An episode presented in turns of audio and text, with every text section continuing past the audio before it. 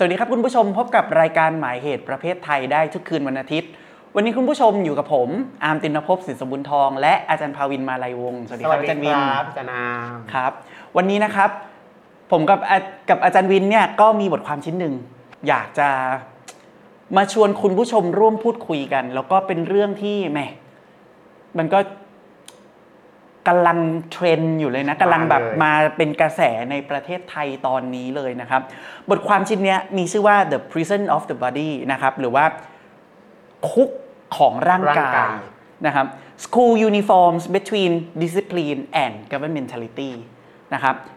บทความชิ้นเนี้ยเขียนโดย Jasper Friedrich and Rachel Shanks นะครับตีพิมพ์ในปีนี้แหละครับ 2023 ในวารสารที่มีชื่อว่า Discourse Studies in the Cultural Politics and Education สาเหตุที่หยิบบทความนี้มาพูดในวันนี้ครับ เพราะว่าเล่าให้จันวินฟังก่อนเลยแล้วกันว่าในช่วงเวลาที่ผ่านมาอย่างที่เราเห็นกันเนาะมันก็มีเรื่องที่เราติดตามกันเป็นเรื่องของน้องหยกนะครับที่ออกมามีประเด็นต่างๆ มากมายกับโรงเรียนเรื่องของเครื่องแต่งกายจนทำให้ชาวเน็ต ชาวไทยมากมายเนี่ย ถกเถียงกันอย่างกว้างขวางว่าสรุปแล้วเนี่ยเราจะเอาชุดนักเรียนดีไหมเราจะใส่ชุดนักเรียนดีหรือเปล่าดารา หรืออินฟลูเอนเซอร์บางคนก็ออกมาโพสต์ว่าเเราสนับสนุนชุดนักเรียนนั่นนู่นนี่อะไรเงี้ยแล้วในขณะเดียวกันตัวเองก็จะเห็นเพื่อนฝูงมิสหายรอบตัวโพสต์ Facebook กันประมาณว่า โอ๊ยประเทศอื่นเขาไปกันไกลขนาดไหนละประเทศไทยยังดักดานเถียงกันเรื่องเดิมๆอยู่เลย ว่าจะใส่ชุดนักเรียนไม่ชุดนักเรียน ก็เหมือนพยายามจะผลิตซ้ำไอ้วัฒกรรมการพัฒนา ในการจะดูแคลนประเทศไทย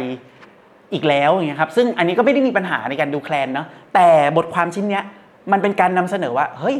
ดีเบตเกี่ยวกับเรื่องยูนิฟอร์มอะอาจจะไม่ได้เกิดขึ้นเฉพาะในประเทศโลกที่ 3 เท่านั้นนะ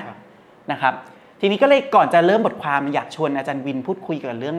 เหตุการณ์ที่เกิดขึ้นกับกันน้องหยกสักนิดหนึ่งก็จริง ๆ ตอนที่แบบว่าผมกับอาร์มคุยกันอันนี้แบบว่าเล่าให้ท่านผู้ชมฟังนะเราแบบว่า ติดตามเรื่องเรื่องหยก แล้วเราก็แบบว่าเริ่มตั้งคำถามว่าเฮ้ยแล้วที่อื่นมันมีปัญหาแบบนี้หรือเปล่าแล้วเราก็เริ่มหา case study กรณีศึกษา แล้วก็บังเอิญไปเจอบทความชิ้นนี้ที่อาจารย์อาจารย์อาร์มแนะนำให้นะครับ แล้วก็บทความชิ้นนี้ตีพิมพ์ในปีคศ 2023 ก็เหตุการณ์เนี้ยเพิ่งเกิดในเกรทบิเตนเลยนะครับ ก็คือผู้แต่งเนี่ยเขาก็พูดถึงเรื่องของ ชุดยูนิฟอร์มที่เกิดขึ้นในสกอตแลนด์จริง ๆ แล้วเนี่ยเขาเริ่มตั้งคำถาม น่าจะพร้อมๆกันกับการเคลื่อนไหวของหยกหรือก่อนก่อนเล็กน้อย แล้วที่มาของการตั้งคำถามนะฮะขอย้อนไปช่วงที่มีโควิดนะครับอาจารย์อาร์มแล้วก็พวกเราต้องอพยพจากห้องเรียนไปสู่การเรียนออนไลน์นะฮะทีนี้ในประเทศสกอตแลนด์เนี่ยเขาก็มีกรณีเดียวกัน เพราะว่าคือก่อนหน้าไปโรงเรียนต้องใส่ยุดชุดยูนิฟอร์ม แล้วก็คือข้อโต้แย้งหลักก็คือเป็นการฝึกกฎระเบียบ ให้ให้คนมีกฎระเบียบวินัยอะไรต่างๆ ว่าไปทีนี้ในช่วงของโควิดเนี่ยนักเรียนพวกนี้ก็ต้องกลับต้องไปเรียนที่บ้านอาจารย์อาร์มเรียนหน้าจอคอม แล้วมันไม่ต้องใส่ชุดยูนิฟอร์ม พอโควิด คลี่คลายกลับไปชั้นเรียนเนี่ยในสกอตแลนด์เนี่ยก็มีการตั้งคำถามว่าเฮ้ยแล้วตอนที่เป็นโควิดอะฉันอยู่บ้าน ฉันใส่ชุดอะไรนั่งเรียนหน้าคอมก็ได้อะแล้วก็มันก็มีเป็นการฝึกระเบียบวินัยของตัวเอง เช่นกันแล้วไอชุดยูนิฟอร์มเนี่ยเรากลับไปเนี่ยมันจำเป็นต้องมีมากน้อยแค่ไหน ซึ่งบทความชิ้นนี้ครับท่านผู้ชมเป็นกรณีศึกษา ก็ กลับไปที่อาจารย์อาร์มบอกเมื่อกี้ว่าเฮ้ยมันไม่ใช่แค่ประเทศไทยประเทศเดียว มันมีกรณีศึกษาที่เราอยากหยิบยกชิ้นนี้มาพูดคุย ซึ่งในการตอบคำถามเนี่ยว่าจำเป็นหรือไม่จำเป็นชุดยูนิฟอร์มในในบทความชิ้นนี้เขาใช้ทฤษฎีวิพากษ์ใช้ critical theory เนาะของของฟูโกครับอาจารย์อันนี้คือแบบว่า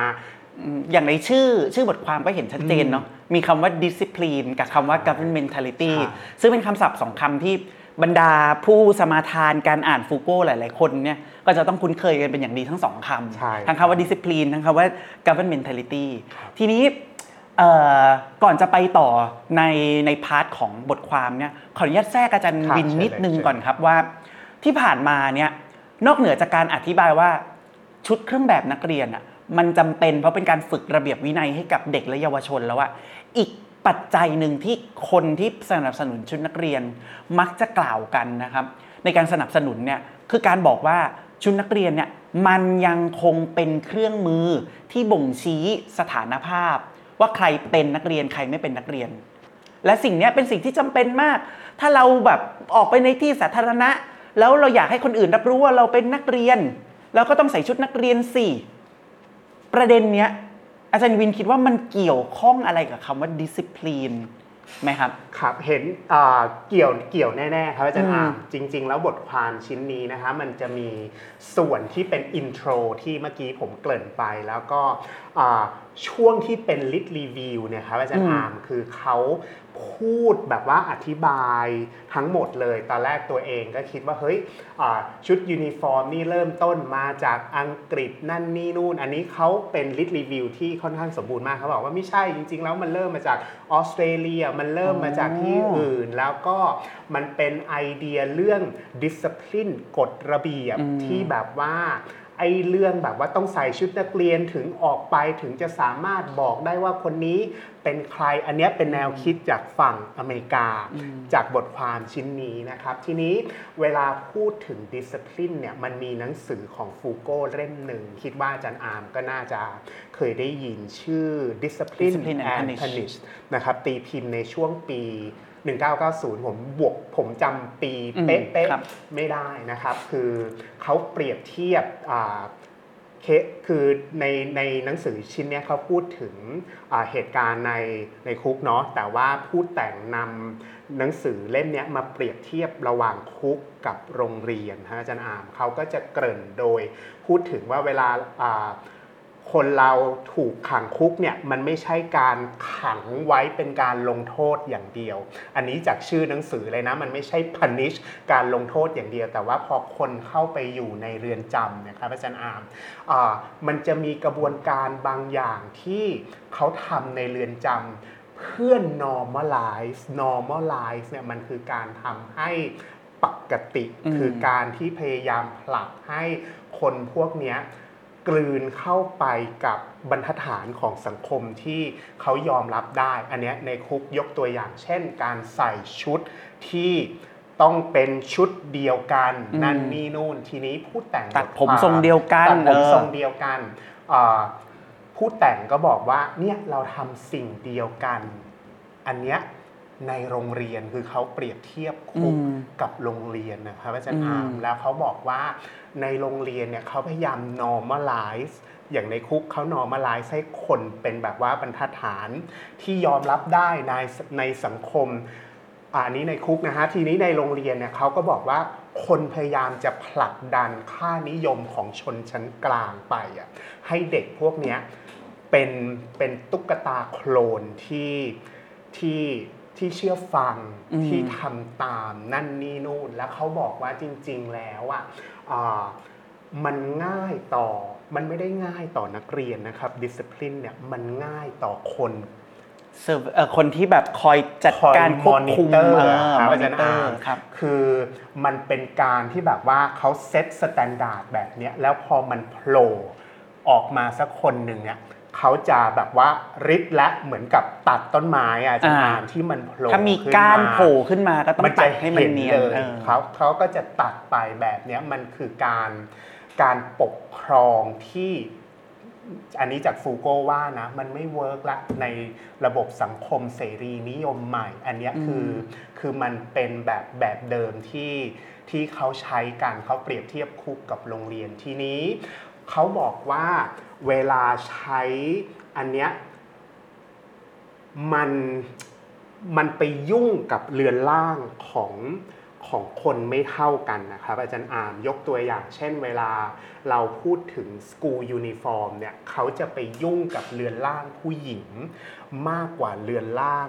ของผู้ชายอันนี้ย้อนกลับไปที่ที่หยกก็ได้ เพราะว่าอะอย่างตัวเองเรียนโรงเรียนเนี่ยเราจะเห็นแล้วว่าผู้ชายยูนิฟอร์มเนี่ยมันเสื้อกับกางเกงจบ อันนี้ case study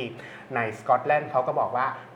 ชุดยูนิฟอร์มของนักเรียนหญิงอะมันมี choice ให้เลือกมากกว่าครับอาจารย์อาร์มว่าอืมจะใส่กระโปรงใส่อะไร แต่ว่าในความที่ choice มากกว่าเนี่ย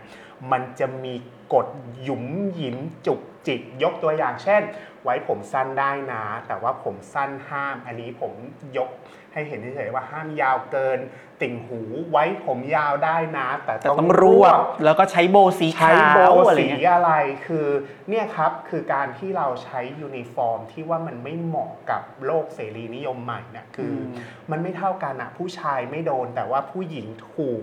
ระเบียบกำหนดเรือนล่างเยอะแยะรายละเอียดจุกจิกมากกว่า ในเรื่องของสีผิว คนที่เป็นสีผิว minority เนี่ยผิวเข้มผิวก็จะโดนมากกว่าเรื่องการตรวจสอบระเบียบวินัย เพราะฉะนั้นผู้แต่งถึงบอกว่ามันไม่เหมาะแล้ว อะอืมอันนี้คือส่วนของ discipline ก่อน เดี๋ยวเราพักเบรกก่อนนะและโอเคครับ โอเค ก็เดี๋ยวพักกันสักครู่ครับ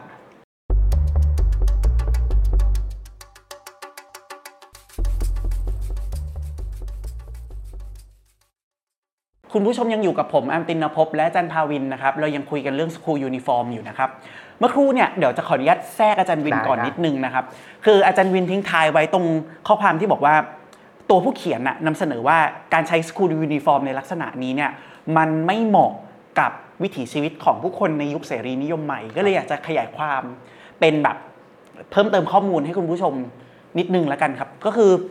เสรีนิยมใหม่เนี่ยอ่าอันนี้ถ้าพูดแบบฟูโก้เนาะเสรีนิยมใหม่เนี่ยมันเป็นยุคสมัยที่ตัวมนุษย์ทั้งหลายปัจเจกบุคคลทั้งหลายอะรู้สึกว่าตัวเองเป็นเสรีชนใช่ฉันมี self consciousness ฉันมีเจตจำนงเสรี ฉันมีเสรีภาพเหนือเนื้อตัวร่างกายของฉันเอง ฉันจะแต่งตัวอะไรก็ได้ ฉันจะกินอะไร ฉันจะคบกับใคร จะนอนกับใคร จะทำอะไร นี่คือชีวิตของฉัน ฉันมีเจตจำนงเสรี แต่ในขณะเดียวกัน การสร้างดิสซิ p ลินผ่านชุดนักเรียน มันก็น่าจะขัดกับจิตวิญญาณของปัจเจก ที่มีอำนาจเหนือเนื้อตัวร่างกายของตัวเองหรือเปล่า จุดเนี้ยครับมันเลยเป็นสิ่งที่ฟูโก้ต้องการจะพยายามวิเคราะห์ว่าจริง ๆ แล้วไอ้ความเป็นเสรีชนที่ว่านั้นอะก็ไม่ใช่สิ่งที่ดำรงอยู่ตามธรรมชาตินะเสรีนิยมใหม่อะครับมันเป็นอุดมการณ์สำคัญที่หล่อหลอมให้ผู้คนในสังคมมนุษย์ในยุคร่วมสมัยเนี่ย ตระหนักว่าตัวเองมีเสรีภาพ แต่เสรีภาพนั้นคุณก็ถูกเชฟมา ให้รับรู้ว่ามีแต่มีอยู่อย่างจำกัดนะใช่และมากไปกว่านั้น คุณจะมักจะไม่รู้ตัวด้วยว่าถูกว่าคุณถูกหล่อหลอมมาว่า จะต้องมีเสรีภาพกับเรื่องอะไรและต้องไม่มีกับเรื่องอะไร กลายเป็นว่ามนุษย์ปุถุชนในยุคเสรีนิยมใหม่มันได้ internalize หรือว่าได้ซึมซับ เอาระเบียบบางอย่าง เอาเงื่อนไขทางสังคมบางอย่าง เข้าไปไว้ในอัตวิสัยและ โดยที่เจ้าตัวมักจะไม่รู้ตัว ซึ่งคอนเซปต์ในการอธิบายเรื่องเนี้ยครับ อาจารย์วิน มันจะไปเชื่อมโยงกับชื่อบทความใช่ตรงคำว่า governmentality ซึ่งส่วนตัวเนี่ยจำไม่ได้เหมือนกันว่าเราใช้คำแปลภาษาไทยจากจากท่านใดนะครับ แต่เรามักจะแปลภาษาไทยเป็นคำว่า การปกครองชีวยานครับชีวยานก็คือ mentality อะเนาะใช่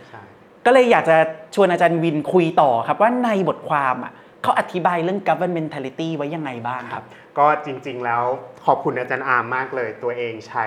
ศัพท์เสรีนิยมใหม่ แล้วก็ไม่ได้ขยายความ อันนี้เรื่องของ object กับ subject ดีมากครับ เวลาเราใช้ discipline หรือว่ากฎระเบียบที่กดทับลงไปเนี่ยเรามองเห็นคนที่อยู่ภายใต้การปกครอง ในกรณีนี้คือนักเรียนเนี่ยว่าเขาเป็น object ที่แบบว่า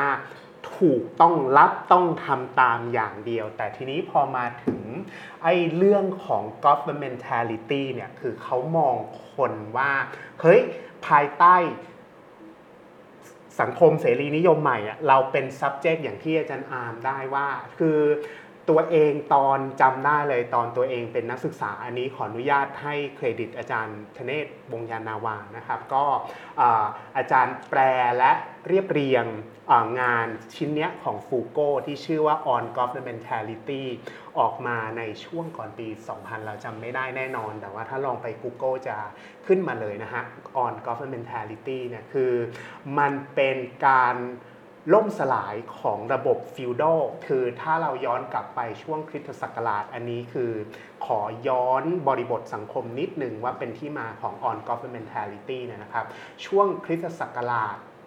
อ่า16ถึง18เนี่ยมันมีการล่มสลายของระบบฟิวดอลแล้วมันมีการตั้งคำถามกับอ่าศาสศาสนานาจักรเยอะแยะมากมายนะฮะแล้วก็งานที่เขา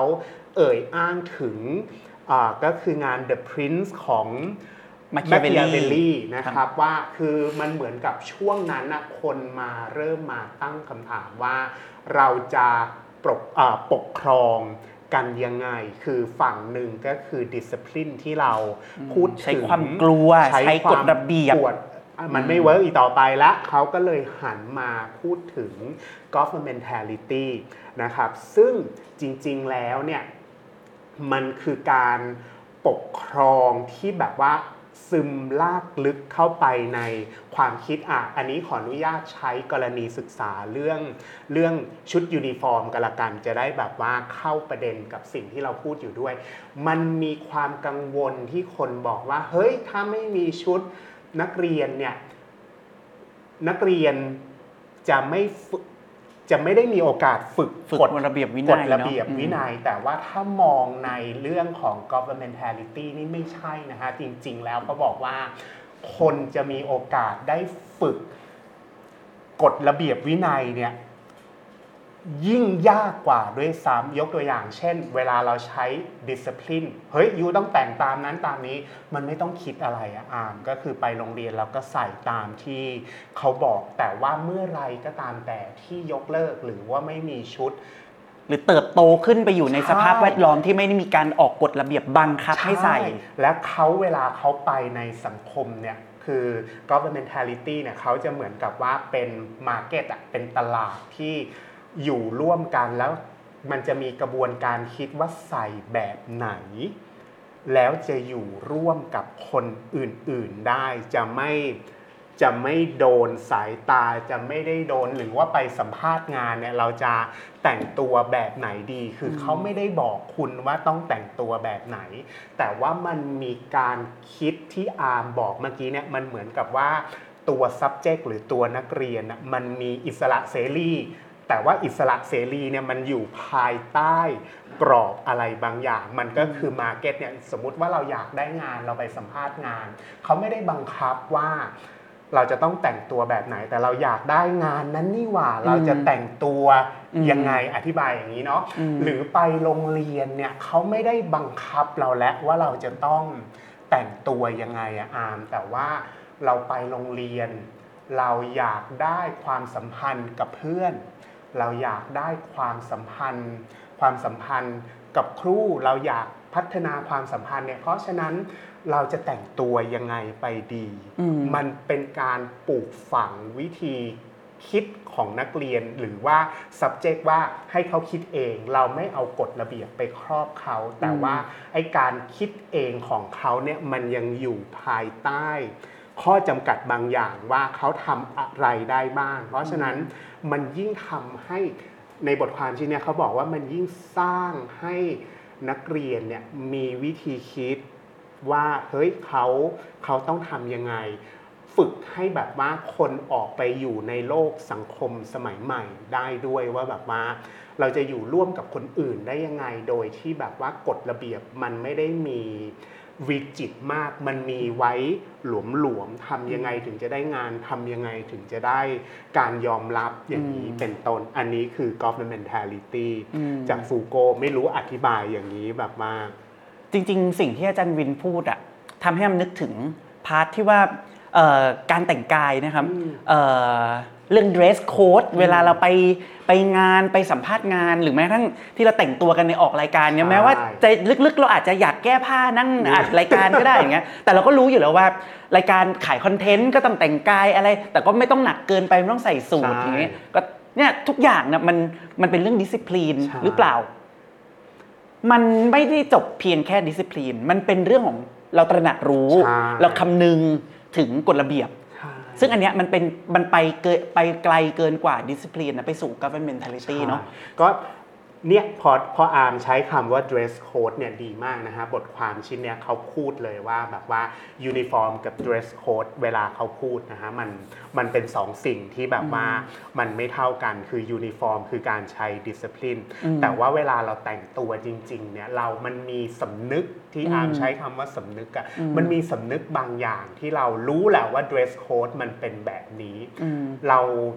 จะไปยังไงดี เขาไม่ได้ว่าฟิกซ์เราแต่ว่า เฮ้ยเราจะไปยังไงดีให้มันเหมาะสมอืมอืมโอเค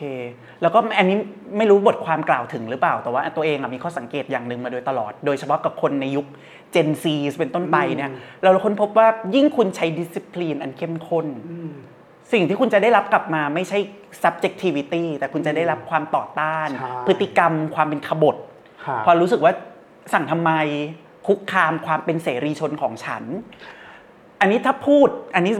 สื่อสารกับนักปกครองนะครับว่า ถ้านักปกครองอยากประสบความสำเร็จในการจะ impose กฎระเบียบเข้าไปปลูกฝัง คนรุ่นใหม่อะแทนที่จะบังคับเขาว่าทำไมเราไม่เราไม่ปลูกฝังด้วยวิธีอื่น เช่นการส่งเสริมเรื่องการเคารพเรื่องของมารยาท การเคารพเรื่อง dress code ในสถานที่ต่างๆ การแต่งกาย การแต่งหน้าให้เหมาะสมแต่ละโอกาส ซึ่ง จริงจริงๆ พออาร์มพูดเรื่องเนี้ยเราขอย้อนไปนิดนึงว่าอ่าคนแต่งผู้แต่งบทความชิ้นเนี้ยผู้เขียนบทความชิ้นเนี้ยก็คือนักศึกษาปอตรีอาร์มอืมแล้วก็คือเหมือนกับว่าเขาเป็นตัวแทนแบบว่ามาแบ่งปันเรื่องเนี้ยนะครับก็คืออาผู้แต่งแรกเนี่ยมันมีผู้แต่งสองคนนะครับบทความชิ้นนี้ผู้แต่งแรกเนี่ยก็คือ นักเรียนนักศึกษาที่เหมือนกับว่าอาร์มสอนมันจะมีวิชาวิจัยเนาะอืมแล้วเขาก็อยู่ปีไหนไม่รู้เราจำไม่ได้ แล้วผู้แต่งคนผู้แต่งร่วมคนที่สองเนี่ยก็คืออาจารย์นะครับ แล้วเขาก็มาเล่าให้ฟังว่าเฮ้ยจริง ๆ แล้ว you ไม่ต้องกลัวหรอกถึงแม้ว่ามันไม่ได้มียูนิฟอร์มอืมบังคับอะ่ะ เขาได้ฝึกระเบียบวินัยในอืมในอีกมุมมองหนึ่งที่เป็นแบบว่า governmentality เนี่ยคือเขาไม่ได้แบบว่าหลุดโลกไปเลย มันมีอะไรหลุมหลวมที่ที่ยึดครอบอยู่อืมเพียงแต่ว่าเขาจะฝึกว่าเขาจะ operate ภายใต้กฎระเบียบหลุมหลวมนี้ยังไงมันไม่ได้หมดสิ้นเลยอืมเอออันเนี้ยเห็นด้วยกับโออาเคจารย์อาร์มมาก โอเคครับ ก็ขอบคุณอาจารย์วินที่วันนี้มานั่งคุยกันเรื่องที่แบบโคตร อยู่ในกระแสเลยอะอืมแล้วก็คิดโดยส่วนตัวคิดว่าจะอยู่ในกระแสอีกนานอีกสักอีกหลายปีอะเอผ่านไป 5 ปีมันก็จะกลับมาเรื่องนี้อีกรอบครับแน่ๆนะครับ ซึ่งก็หวังว่าคือโดยส่วนตัวจะชอบอะให้คนถกเถียงกันแม้จะเป็นเรื่องยูนิฟอร์ม แต่เห็นคนถกเถียงกันเราก็ชอบ ก็หวังว่าคนก็ยังจะถกเถียงกันเรื่องเรื่องแบบนี้ต่อไปนะครับ แล้วก็หวังว่าประเทศไทยเราจะได้เห็นโอกาสที่คนรุ่นใหม่จะได้แต่งกายในแบบที่ตัวเองปรารถนาต้องการ แต่ในขณะเดียวกันก็สะท้อนให้เห็นว่าเฮ้ยฉันก็ impose ไอ้กฎระเบียบบางอย่างในการอยู่ร่วมกันกับสังคม